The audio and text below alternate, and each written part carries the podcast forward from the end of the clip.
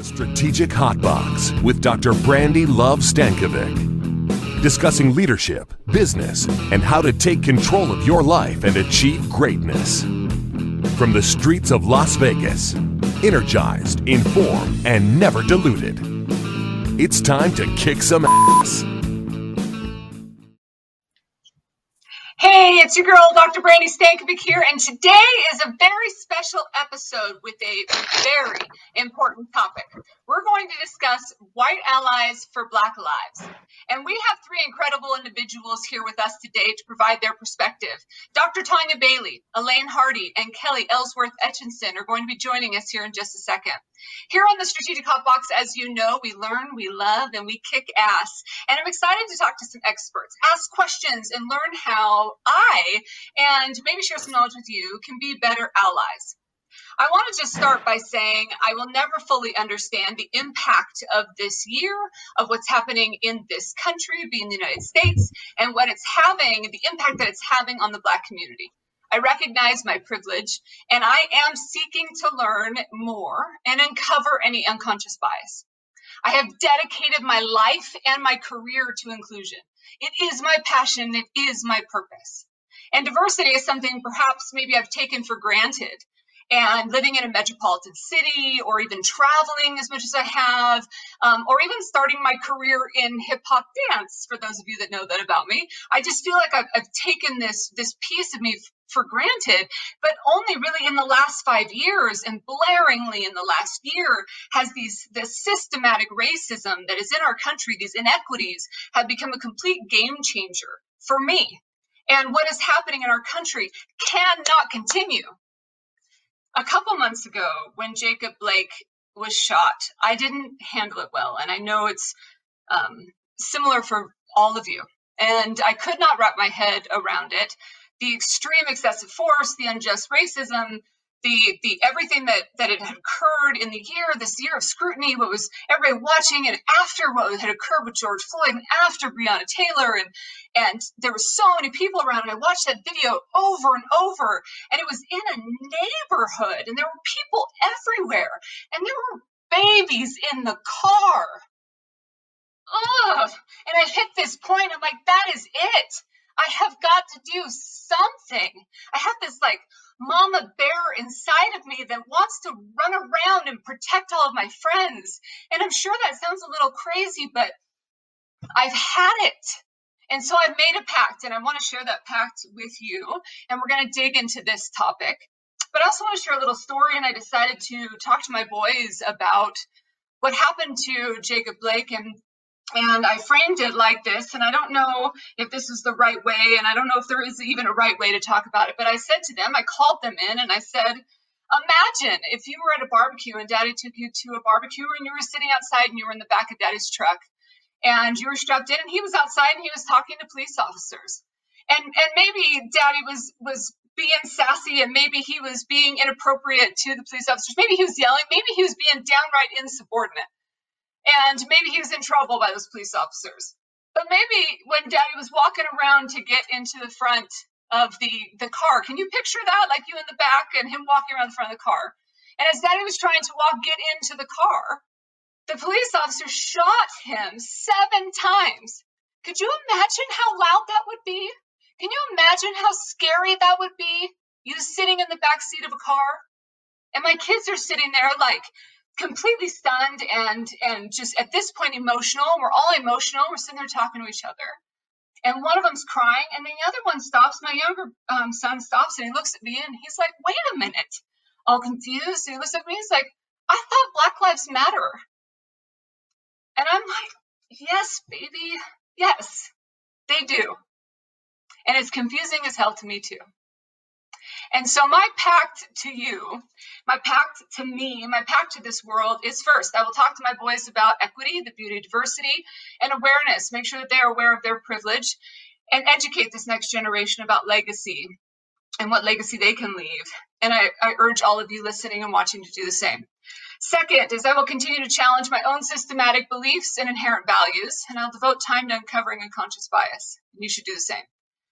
I will continue this conversation at work. I'll talk to my boss, my peers, my team. You do the same. Number four is I will con- I will question injustice every turn. You do the same. And number five, I'm going to use my voice and influence to take a stand, just like this moment right here. You do the same. And considering that, I have asked some really brilliant individuals to come here and talk about a really vulnerable topic. And that's can you help me as a, as a white person? Can you help others, individuals, to have a conversation around how can we help white people take a stand and and not feel emotional and come across as a way to really, really help the world and really begin to understand. And they uh, uh, are are the experts here and hopefully provide some perspective in in what we can do together because together we are stronger. And i'd like to at this point introduce you to them First, we have Miss Dr. Tonya Bailey. She is a sought after conference speaker. She's a presenter, she's a coach, she's a trainer, she's a corporate consultant and executive advisor, and she's been doing that for over 20 years. She's very inspirational. She works with a lot of diverse organizations. She's got quite the passion. She's a creator of the Women Empower Summit. She hosts an inspirational uh, pod, a radio show, radio broadcast, and she's the first vice chair of Big Brothers Big Sisters and a lead advisor for the HIV AIDS nonprofit. Then we have Miss Kelli Ellsworth Etchison. She's the Chief Marketing Officer and Chief Diversity Officer at LAFCU. She has more than 35 years of experience in, in, financial services, and she facilitates diversity, equity, inclusion conversations, both in the community and in her organization. She's a fervent supporter of the YMCA and Metropolitan Lansing, she also has won a lot of awards the Dora Maxwell Social Responsibility, the Korean Advocate of the Year. She's the NAACP Community Service Award and the Sojourner Truth uh, Meritorious Award. And then finally, we have Elaine Hardy. She is the City of East Lansing's first appointed diversity, equity, and inclusion administrator, where she's responsible for leading the cities and it's the 600 employees a full cultural realignment. She's also serving as a commissioner with the Dr. Martin Luther King Jr. Commission of Mid Michigan and a liaison with the government agencies concerning equal opportunity, equal employment opportunities. She also facilitates the City Diversity, Equity, and Inclusion Committee. And so I'd like to introduce you to my friends. Hello, welcome. Thank you all for being here. Hello there. Hello. Thanks for having us, Dr. B. So you guys didn't know I was going to hit you with such an emotional uh, start there and the story of my baby. Sorry about that. It's okay. Thank you for that. All right. Yeah, yes, that was powerful. And thank you for being here and, and letting me ask questions and learn from you and all the listeners and watchers as well. And I'd love to start with the question of what does Black Lives Matter mean to you? And maybe if I could go to Elaine, what, what does it mean to you and why is it important? Well, first of all, Brandi, let me um, acknowledge that I am on lands that were ceded in the 1819 Treaty of Saginaw. These were traditional and contemporary lands of the Potawatomi, the Ojibwe, and the Odawa people. And I just want to acknowledge that I am here in their lands. And I have to um, take the question about what Black Lives Matter means to me in two parts. You know, that movement was started um, as a result of no justice for Trayvon Martin. And those founders understood the um, sentinel moment that we were in then as a country that there had to be a conversation around uplifting and respecting the humanity of Black people. And, and so I respect that movement. How Black Lives Matter translates to me as a woman of color, as a mother of brown sons, is this way. I believe that it is an affirmation of our humanity. But I also believe that is an, it is an anthem of the strength and the nobility of the people that we are. And I also believe that it is a clarion for this world to understand that individually, we as Black people matter and that our lives count, our stories count, our humanity counts, and we as a people are needed and necessary in this earth. Thank you for that. Kelli, Tonya, thoughts? Yes, um, thank you. I um, when I think of Black Lives Matter and I hear people come back with all lives matter, and absolutely all lives matter. And I want to embrace that statement that all lives matter. But right now, Black lives have not mattered for a long, long time in this country. And we're seeing it. I mean, we've lived it our entire lives, but now it's really unfolding before the rest of, of you that you can see what's happening and the injustices and all those things that are going on. And it takes me to a parable in the Bible when Jesus leaves the 99 and goes after that one lost sheep. You know, the 99 is like, hey, don't we matter? And absolutely. And so this is what this mantra means. It's like um, the all lives do matter. White lives matter. But right now, white lives are good and have been good. Black lives are in trouble. And so we're saying, hey, what about us? You know, come and and and, and let's have some equality. Let's have, you know, some level playing field. Let's have um, the same rules apply to us that applies to everyone else. And so that's what that means uh, to me. That mantra means to me. All lives should matter, but right now, all lives don't matter, and we just want to matter too. Mm-hmm. Yeah, absolutely, yeah. Kelli. And and we have to matter. Um, and to just be frank and honest, we haven't. Mm-hmm. we haven't mattered. We haven't had a seat at the table. We haven't been in the table. We haven't uh, been invited to the room as often as we should. Um, and it's too sad that we have to say first black this, first black that, um, mm-hmm. because we're discounting that we are humans. But in this human race, we have not acknowledged nor have we um, accepted the fact that all that all lives matter, especially Black lives. We um, weren't always considered human. We were considered cattle, property, um, less important, insignificant. Uh, and so Black Lives Matter because we matter. Uh, my children matter. Um, uh, we, we deserve to be here um, and we're a part of this this uh, this American fabric, but it hasn't uh, always been recognized, nor appreciated, nor acknowledged mm-hmm. the way that it should. Yes. Yes. So and ditto that, to that, all my sisters.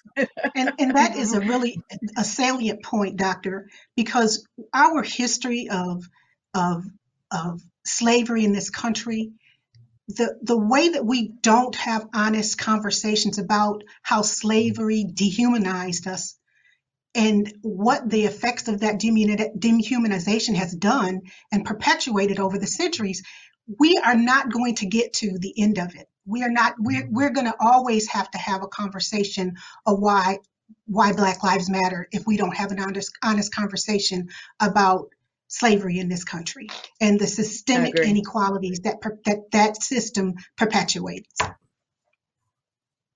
And I will hear different people or groups of people say that DEI initiatives or the Black Lives Matter mo- like movement, it doesn't apply to me. That this diversity needs aren't in my community, or we're good, we're in this this urban area and it's already diverse, we're fine. This doesn't apply to me. What do we say, or what what are our thoughts on that? Well, so my first say wake up. We're like already to jump at this one. right. And and my first my first reaction, although it's uh, it's inartfully stated, is that you could have probably went to any forced labor plantation um, during slavery and found diversity. That doesn't mean that um, things are okay, right? It just means that there's diversity. My um, concern with um, the challenge of the work of, of diversity, equity, and inclusion, and the the work of Black Lives Matter movement. When people um, discount it, really they're discounting humanity, and they're they're discounting a, a, a part of the uh, American experience that um, America wouldn't be America without. You know, one of my my my most um, closely held sayings of Dr. King is that he said that we were all inextricably bound in a web of mutuality, and what affects one directly affects us all indirectly. So that's really why it matters because we don't really have a free and equal society if all of us are not free and equal. Mm-hmm. Yes. And when we think about when people say, I'm good, doesn't apply to me, I'm not racist. Why do I have to have this conversation? And my, my question back is how has that worked so far for us as a nation? Uh, it has not worked. We, we all have unconscious biases. We all have, um, uh, we're products of our environment, right? So the conversations we heard growing up from our grandparents, our uncles, our neighbors, uh, whatever that case may be.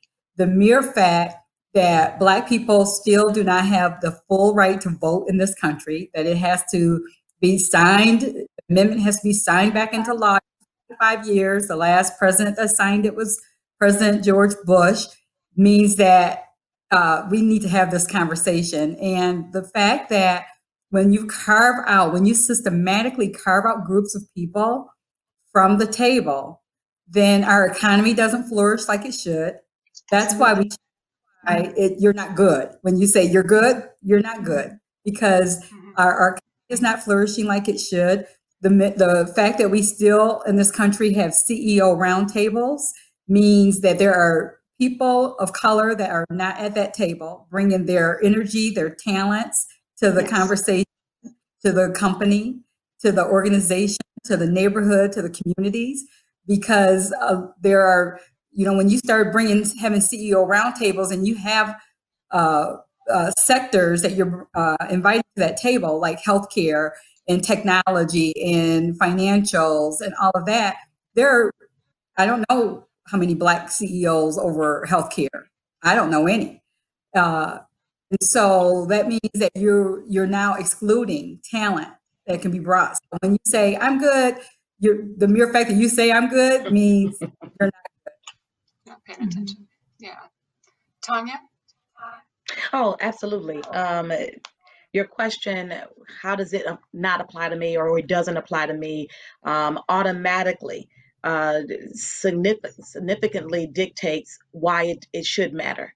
Uh, and so mm-hmm. for people to make that statement and individuals to feel as if it's their problem or that doesn't mm-hmm. involve what's happening in me, um, they're blind and and they i like to just say wake up. Mm-hmm. uh, because uh, when i send my kids off to school i don't send them off to school in a bubble. Uh, they're going to interface with your kids. When you come to the hospital um, that i'm i'm overseeing or i'm on the board of directors for you want the same kind of uh, care and quality as anyone else. And i think oftentimes we begin to just uh, silo ourselves because we really don't want to deal with ourselves. Mm-hmm. and so uh, mm-hmm. it does apply. That's that's really the answer to the question but it mm-hmm. does, uh, not yes. that it doesn't. Right. Mm-hmm. Mm-hmm.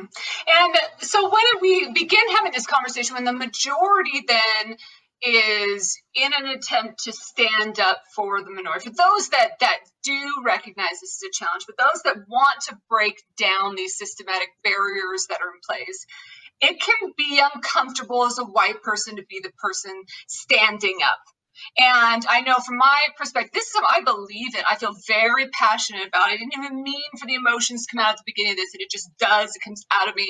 I have this this mom inside of me. And yet, sometimes in these conversations, I, I get uncomfortable. Mm-hmm. I don't want it to ever feel like it's self-congratulatory, and I don't want to overstep my place in this in this journey. But I want to take action. So, how do we? What advice do you have for white individuals that may feel the same way that I do, that that where they can go from here, how to make them feel that they're they should be a part of it, etc. Tonya, maybe you start us off on this one. Yeah, absolutely. Um, first of all, yeah, I, I appreciate your your your opening and and your mm-hmm. passion. I think oftentimes um, my white uh, colleagues, friends, and and just the white community um, don't often understand how powerful that their privilege and voice is, and, and acknowledging privilege is so important, especially now, because mm-hmm. uh, people of color haven't had it. So let's just be real, right? Uh, and so I think one of the ways that that we make sure that they know that they're an ally and that they're welcome to this conversation is is for them to understand first of all you you've already been a con- a part of the conversation from the beginning until now um, and uh, ensuring that number one um, it doesn't have to be a safe conversation and they're supposed to feel uncomfortable because this is messy Diversity, mm-hmm. equity, inclusion is messy, is layered, it's emotional, it's all of that in between. Um, mm-hmm. And if mm-hmm. you if you've ever cooked in a kitchen, at any point, then you know you, you have to have a lot of different ingredients ingredients going. You got smoke going, you got fire. It's all of that and then some. Uh, and so I think mm-hmm. we have to not um, or even push toward the effort of it needs to be comfortable for others. It's supposed to be uncomfortable because we've mm-hmm. had over 400 years plus of uncomfortableness. Um, I can't take off my skin. I can't. T- I can't do anything about all of this. Here it is. You got it right. Mm-hmm. Uh, and so when when we come with our full selves, as we're all should be entitled to do, no matter what spaces and places that we um, that, that we uh, introduce ourselves to we should be able to be that authentic self and and to do that we have to make sure uh, that all including our white allies including white individuals understand that they have a voice at the table but also they have to make sure that they recognize their presence. They're coming with privilege. They're coming with more uh, information and more resources, oftentimes, than others. Yeah. And I, I like that, that, that the way that you frame that in at first recognizing the privilege at first coming to it with the right frame and saying hey if you're uncomfortable you're probably in the right place for this. Yes. Uh, kelli thoughts? Yeah I, I would definitely agree with dr tonya.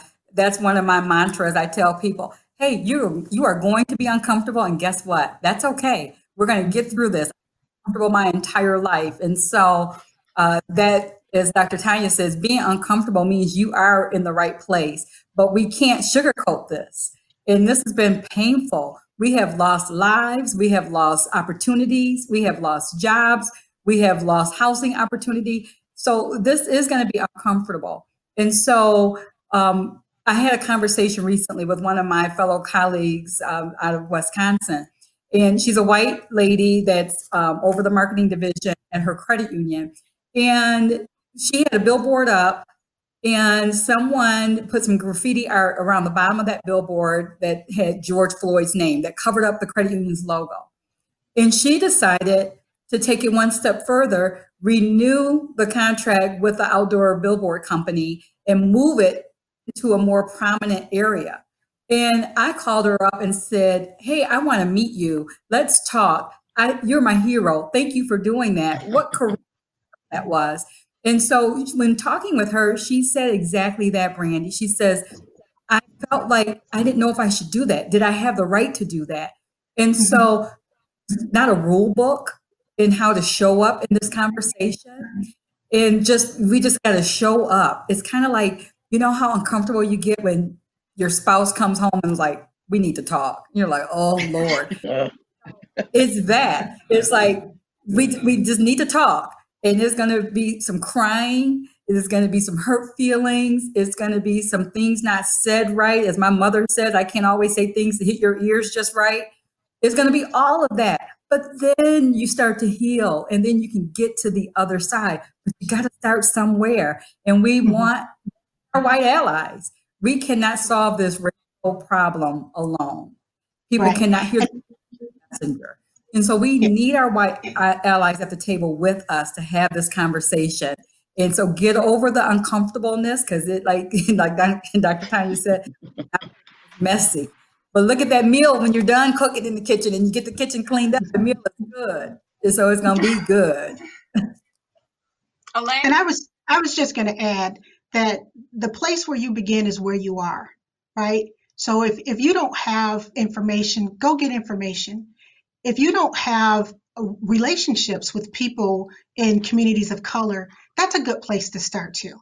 And when you show up, be be ready, right? Be ready to uh, understand that you may have to accept some humility and that there won't be a place for um, people to blame you because we understand an authentic heart.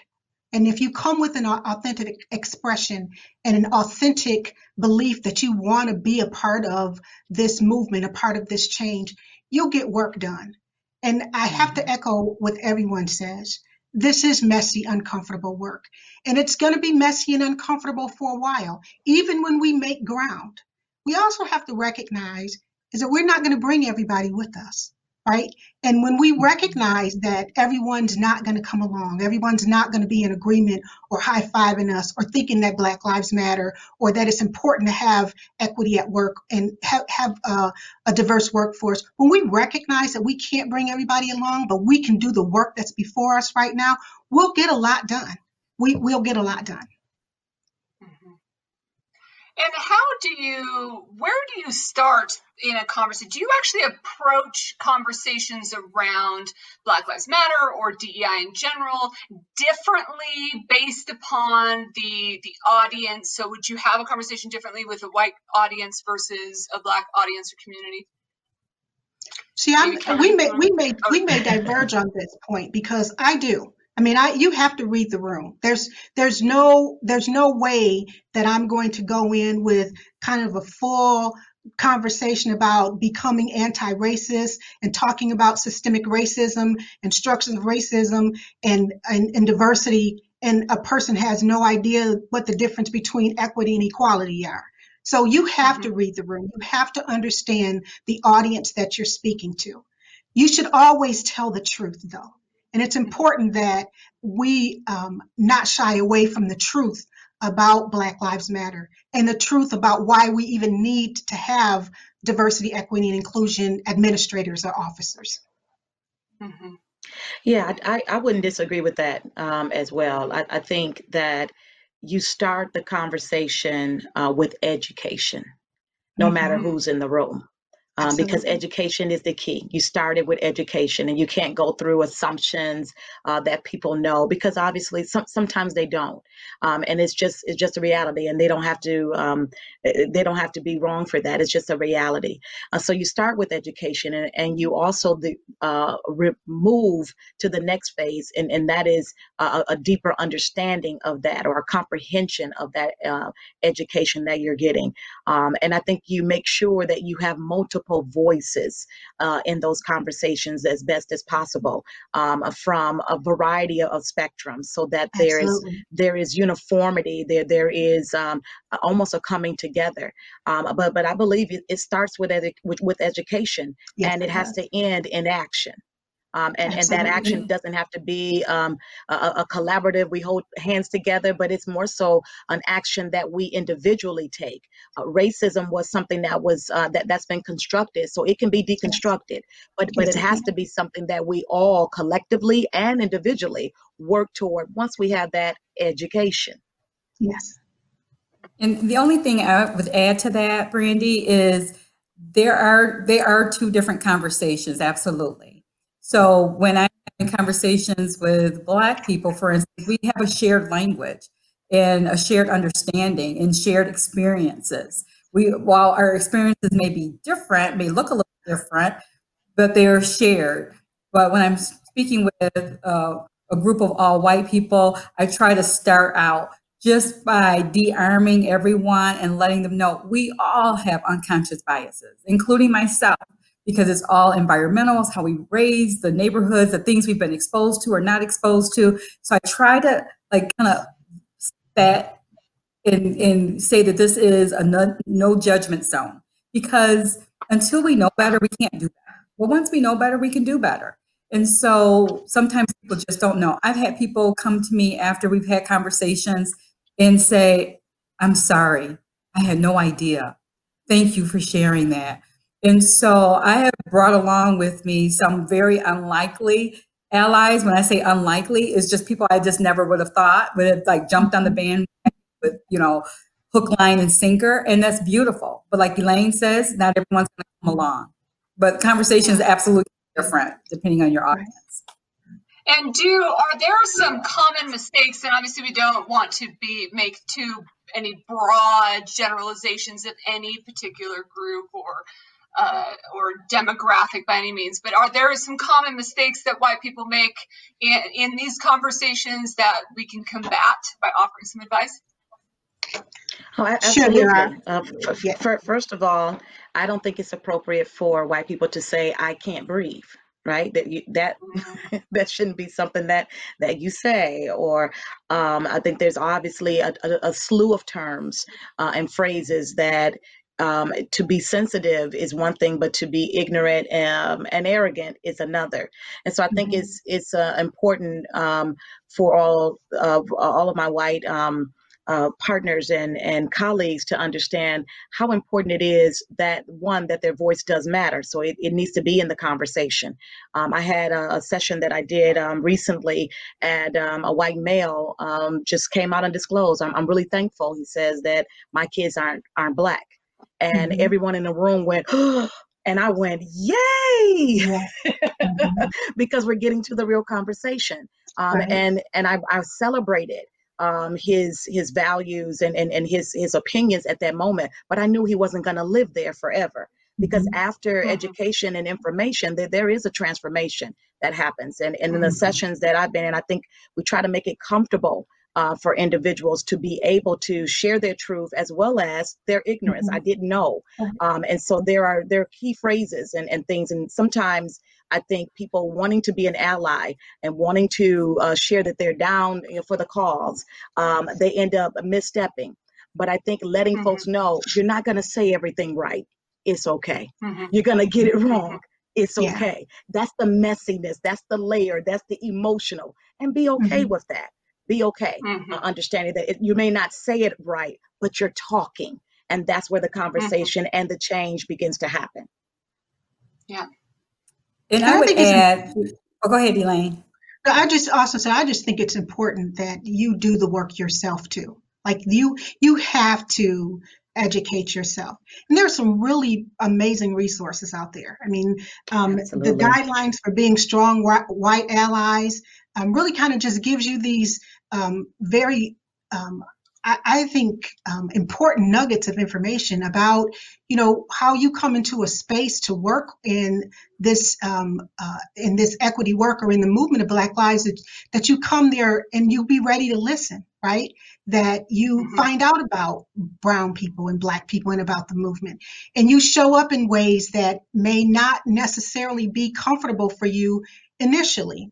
And i think that understanding that part of the the beauty of being able to articulate your desire to be a ally is just your heart about it. Brandi, what happened at the beginning of this um, podcast was so powerful for me. Your story mm-hmm. about how uh, the shooting affected you and how you bravely went and talked to your children and your family.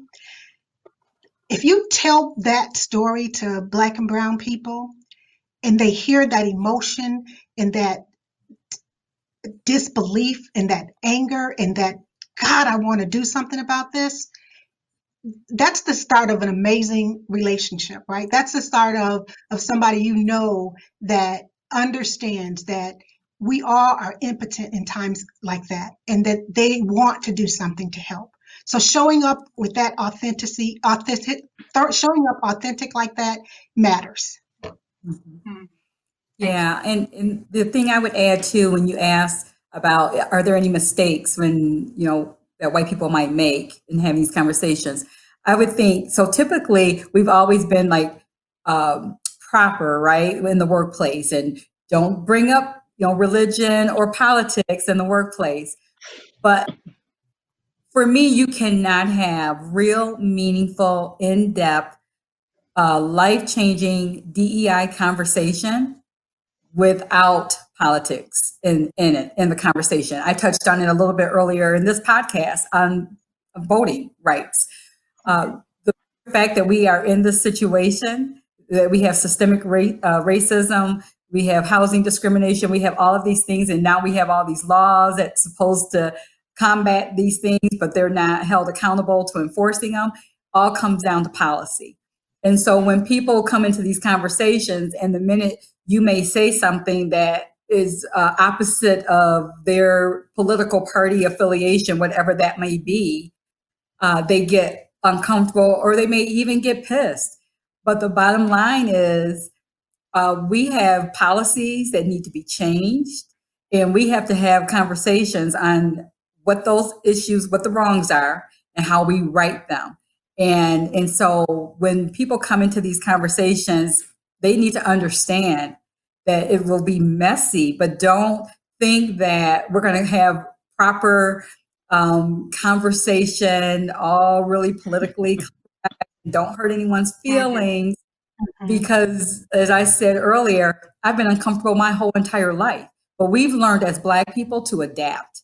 Um, we've been mm-hmm. wonderful chameleon. We can walk in a room and we just adapt. But until white people start to almost every room they go into, uh, they are the only ones um, then they mean that means that they need to show up at the table. Wherever we go places, when I go to a networking event, when I go to a you know nice restaurant here in my community, when I go anywhere, most times I'm the only one, or maybe there's one or two others. But white people don't know, they don't experience that. They experience it maybe once or twice in a lifetime, but they don't yes. experience it on a daily basis. Right. And so getting people to understand that um, there's going to be some mix of things that we've never ever mixed before in the workplace when we have these conversations. Um, but it has to happen because we have to have policy change, and you can't po- change policy without talking about the policy, that's the broken. Exactly right. That's, a, that's exactly right. Exactly so, what does it look like then to stand up? If uh, paint the picture of what it looks like for someone to stand up, Dr. Tonya, what does that look like? Yeah, well, I, I think first of all, it looks like the opposite of shrinking, right? Uh, it, it, looks it, it looks uh, it looks very bold and powerful. Um, it looks as if um, there's a melting pot uh, of of more voices coming forward to the forefront, adding and lending. It looks like everyone lifting um, the mantle, not just one or two. Um, it's it looks inspiring right? Uh, it looks like real change and not just rhetoric. Uh, and so when we stand up, it, it, it, looks very, very opposite of what it would look like is if, as if we were shrinking or sinking beneath our, our human call, our human purpose. And so I think when, when we stand up, I think we see change. I, I think we see the, uh, the eraser, erasing eracism. I think we, we, we see more unity, um, more love, definitely peace. Um, and we see a whole new world uh, that our heroes like John Lewis and uh, Malcolm X and others only dreamed about, only hoped for. I, I, I believe we will see a reality of who we are supposed to be when we all grow up. Hmm. Thank you for that. And I, I think standing up. Oh, I'm sorry. No, go for it. I was just going to say, I think standing up is really, um, you know, particularly when we are talking about white white allies, it, it could be small things and big things. You know, I was I was um, blown away um, hearing my city manager talk about the murder of George Floyd, and I just want that to sit with you for a minute, because here is a city manager that's in charge of the police department who has to look at union police officers and police administration who may have had a different thought or belief about what happened to Mr. Floyd. But he called it a murder, right? He said it was a murder. And in his um, reflections and thinking about Mr. Floyd's murder, he decided that he had to do something about it. And he wasn't really sure what that something looked like, but he decided to just start it moving forward with the idea of saying we have got to get our employees in this place where they understand that that was not okay. Like there could be never an excuse to be made for what happened to Mr. Floyd. And he acted on it. And that's what standing up looks like. But it's also in those small things like when I was in a meeting and I walked into a room and I was a couple of minutes late, and one of the white gentlemen in the room pointed out, Yeah, well, you know, she was going to be late. And a white lady in the room said, Well, how did you know that she was going to be late? Every meeting I come to with her, she's on time. She's always here. You don't have any idea why she was why she was late. And I I didn't I didn't even know what to say because I was I was just gonna just take it, right? I was just gonna say, you know what, I'm not even getting ready to explain to him that I got stopped in the hall by a constituent who wanted to talk about. I wasn't even gonna go there with him. I was just gonna take it. But she stood up for me. And that's what standing up looks like. It's bold steps and it's those small steps too. Yes, and I would agree. And the other thing is um, actually having those hard conversations with your loved ones. So when you hear Uncle Danny um, using a racial slur or telling an off-color joke, that you say, "Hey, that's that's not acceptable." Um, so whereas before you may have let your grandparents slide because you didn't want to say anything that might, you know, hurt them or any of that. Now is the time for us to, not in a mean way, not in a disrespectful way, but being able to actually say to our loved ones when we're having our private conversations at our family meal and you're hearing things that are being said inappropriately, that you actually call that out. And that's going to be what standing up also looks like. Absolutely.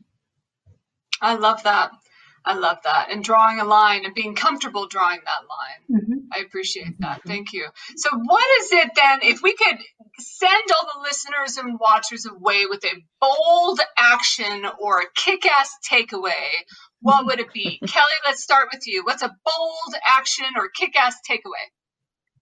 I, I, just go back to being able to um, call out what is wrong and um, Ben Franklin, you know, has a quote about uh, justice will not be served until those unaffected are as outraged as those that are. And so being outraged when someone steps over and crosses that line and having the courage to call them out. And so that even if it's just one saying, hey, the very next time I hear someone say, say this, I'm going to stand up and say, no, that's not acceptable. So starting somewhere um, would be very helpful to start there. Elaine? I believe that all of the isms exist, and particularly racism exists because we have forgotten that to respect the humanity of others. And the way that you um, begin to understand and respect someone's humanity is that you befriend them, you get to know them. So I would encourage every white person, if you can go through your whole week without ever having any contact except maybe at work or seeing a black person or a brown person in the grocery store, but they're not a part of your inner circle. They're not a part of your friend group. They're not a part of who you are. I would just for you, I would challenge you to take the bold step and go get to know somebody brown. I mean, you can start off with building a friendship with someone at work, but I think that it's those relationships, building those relationships and creating that commonality of us and understanding that we're all we are the same, right? We I think that that will take us a long way. So my my bold move is to go get you a black friend for real. yes. For real, for real. For real. And I'm taking applications then, I guess, for real. I'll be your friend. But I, I, I would, I would just uh, thank you. I hope so. I hope so. Uh, and, and I hope some of your listeners will as well. Um, I, I appreciate um, what everyone has said. And I think one of the things that I think is a bold, you said kick ass, uh, so I'm going to say it with you, uh, move is to say or ask this question How can I help? Mm-hmm. It's simple, it's easy. Um, we can all say it and we can mm-hmm. all respond to it. How can I help? Um, none of us, none of us individually um, have the magic ingredient to addressing the woes and issues that have historically kept us divided. But together, um, each of us also asking, How can I help? regardless of what your melatonin looks like regardless mm. of what your experiences have been how can i how can i help you understand more about my experience mm-hmm. how can i help you understand this particular um, disparity how can i just be a help uh, that to me is bold that's kick ass. That is doing the work. That is being responsible, accountable, being an ally. How can I help? Really simple and easy for us all to walk away to do, and something we can do right now. Right now. Right now. I love it. You guys have got me so inspired. I have the chills. I think this conversation needs to be had over and over again. I know everyone listening is going to say it can't it can't be close to done already. But I want to, to move quickly with a couple really fast questions and just top of mind and answer as quickly as we can. And we'll so I'm gonna ask you a question of if I could, I would blank every day. If I could, I would blank every day. Dr. Tonya? I would transform. I would transform into a better person every day. I, I, would transform to help more, to lend more, to be an example, to help all my eight kids. I, I would transform to being better than the day before if I could. Love it. Elaine? If I could, Gosh, that is such a loaded place. I, there's so many things that came to my mind. But if I if I could forgive deeper every day, mm. if, if I could find some place in me every day to to to be bold enough to forgive more every day, I that's what I would do. Wow. Kelli? I would say if I could um, do something every day, it would be be intentional about mm-hmm. whatever it is that you want to do. So whether it's being a kinder person, uh, being uh, like Elaine said, a more forgiving person, trying something new, be intentional about, as Tonya said, transforming you. Last week, I took up something brand new. I, for years, I used to sell art on the side, and now, last week, I actually took up art, like actually painting, and I've painted, painted four pieces in a week.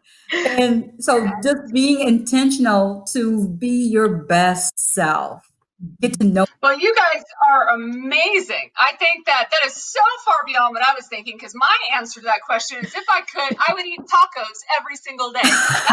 Me too. Me I too. like that. Me too. Yep. Just, just saying. Um, all right, last Brandon, one. dig, for, Brandon, I dig your Brandi, I dig your courage, and I appreciate you being an ally and keep standing yes. up and being an example because we need you. And thank you so much. Thank you. Thank you for being here. If people wanted to get a hold of you, how would they do that? Elaine, do you want to start us off?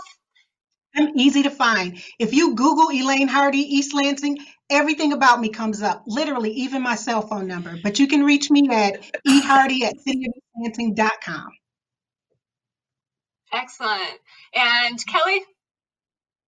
Uh, the same. You can certainly Google Kelli Ellsworth Etchison, or you can email me at K E L L S W O R T H at LAFCU, which is L A F as in Frank C U dot com, and you'll get right to me.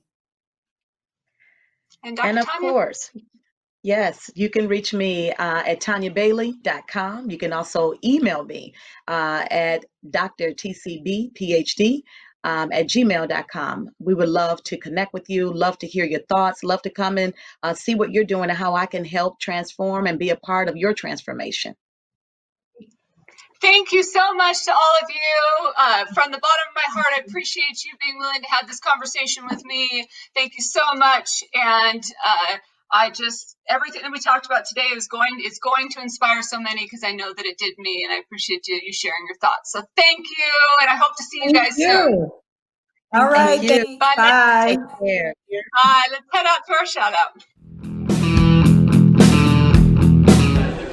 Hi, I'm John from Nairobi, Kenya. I'm here with Brandi and I'm listening at Hotbox.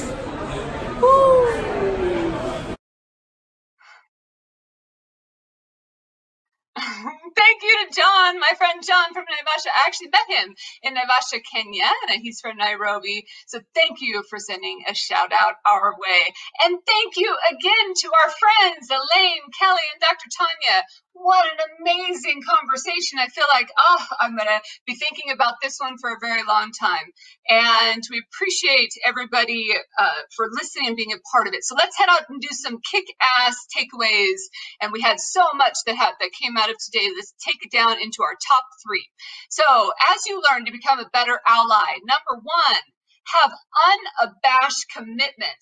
That is all out unforgiving commitment to this being right. This is what you want to be standing up for. This is what you want to do. Unabashed commitment to the cause. Number two, get uncomfortable. Every single one of them said it, you're gonna get uncomfortable. That anybody that's in the place similar to me, anybody that is not of the the minority group, any that's of the majority, anybody that's that's having a conversation around it is going to be uncomfortable. And it is the conversation you need to get uncomfortable in order to create change. And number three, take every opportunity every time and what I mean by that is do not to do not kind of go in our shells and, and make choices not to do it. No, when you have the chance to speak up, speak up. When you have the chance to stand up, stand up. When you have the chance to use the privileges that you have, even privileges based on the color of your skin, use them. I want to use the voice, voice and influence that I have for good to be able to speak to people like you and, and, that, that, are watching and listening on amazing topics like this, to hear from amazing subject ex- experts that we, subject matter experts that we heard from today. So every opportunity, every time. That's our top three kick ass.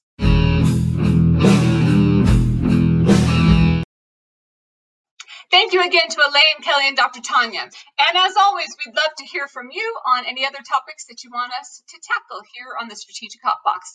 Hit us up on any questions that you have out of today's episode or future topics that you want to hear on the website, strategichotbox.com, or Facebook, Twitter at Brandi Luv, B R A N D I L U V, or Instagram at Strategic Hot Box or at Brandi Luv, or you can email us podcast at Strategic Hot Box. So until I see you again, get out there and kick some ass.